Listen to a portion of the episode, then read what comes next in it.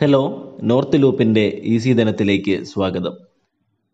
Taylor ട്രവോറൻ തന്റെ ബ്ലോഗായ റിസ്കോളജി dot കോയിലൂടെ എങ്ങനെ ഒരു റിസ്കോളജിസ്റ്റ് ആകാമെന്ന് വിശദീകരിക്കുന്നു.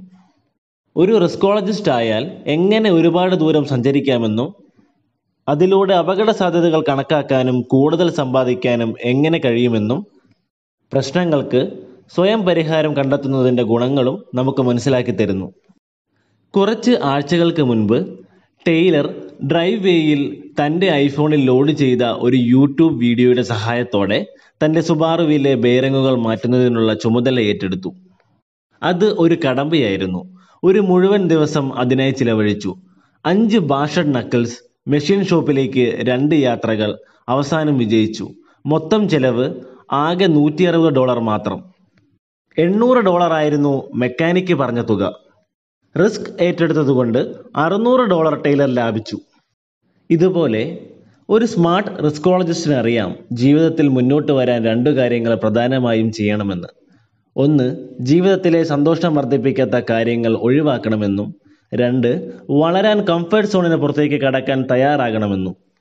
എന്നാൽ മിക്ക ആളുകളും സ്മാർട്ട് റിസ്കോളജിസ്റ്റുകളല്ല.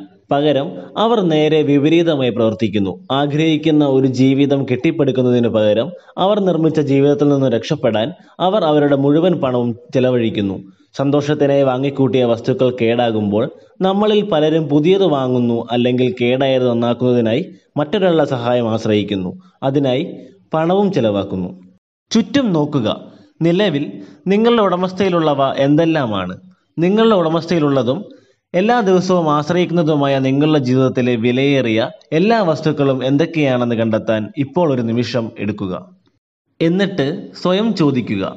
നിങ്ങളുടെ ലിസ്റ്റിലെ കാര്യങ്ങളിൽ എത്ര എണ്ണം തകർന്നാൽ നിങ്ങൾക്ക് സ്വയം പരിഹരിക്കാനാകും? എല്ലാ ദിവസവും നിങ്ങൾ ആശ്രയിക്കുന്ന വിലയേറിയ വസ്തുക്കളിലെ പ്രശ്നങ്ങൾ പരിഹരിക്കാൻ നിങ്ങൾക്ക് കഴിയുന്നുണ്ടോ? അല്ലെങ്കിൽ ജീവിതത്തിൽ പ്രധാനപ്പെട്ട എന്തെങ്കിലും തകരുമെന്ന് നിങ്ങൾ നിരന്തരം ആകുലപ്പെടുന്നുണ്ടോ? നിങ്ങൾക്കായി ഇതെല്ലാം പരിഹരിക്കാൻ മറ്റൊരാളെ ആശ്രയിച്ച് പണം ചെലവാക്കേണ്ടതുണ്ടോ?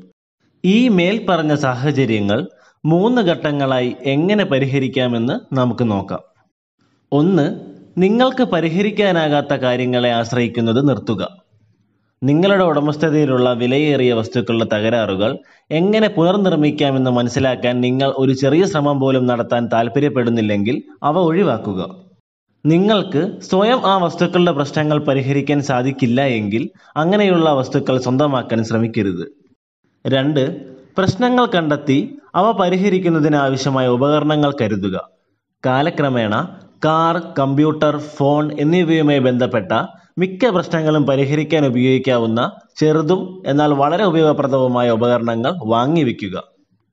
നിങ്ങൾ ശ്രദ്ധാപൂർവം വാങ്ങുകയാണെങ്കിൽ നിങ്ങൾ അഭിമുഖീകരിക്കുന്ന മിക്ക പ്രശ്നങ്ങളും പരിഹരിക്കാൻ നിങ്ങൾക്ക് വളരെ കുറച്ച് ഉപകരണങ്ങളെ ആവശ്യമായി വരൂ.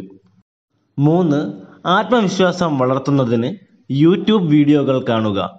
പ്രശ്നപരിഹാരത്തിനായി ഇന്റർനെറ്റിന്റെ സഹായം തേടുക. ഇപ്പോൾ ഒരുപാട് യൂട്യൂബ് വീഡിയോസ് അവൈലബിൾ ആണ് എന്ത് പ്രശ്നപരിഹാരത്തിനും. ഏതാണ്ട് എന്തും നന്നാക്കുന്നതിനുള്ള വീഡിയോകളുടെ നിധിയാണ് യൂട്യൂബ്.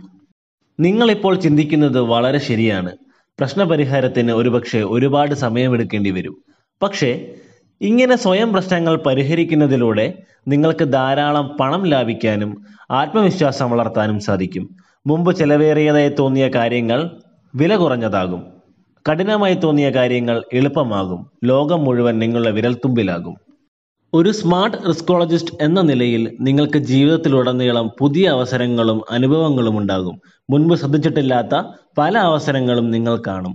കൂടുതൽ അപ്ഡേറ്റുകൾക്കും വാർത്തകൾക്കുമായി ഈസി ധനം ഫോളോ ചെയ്യൂ.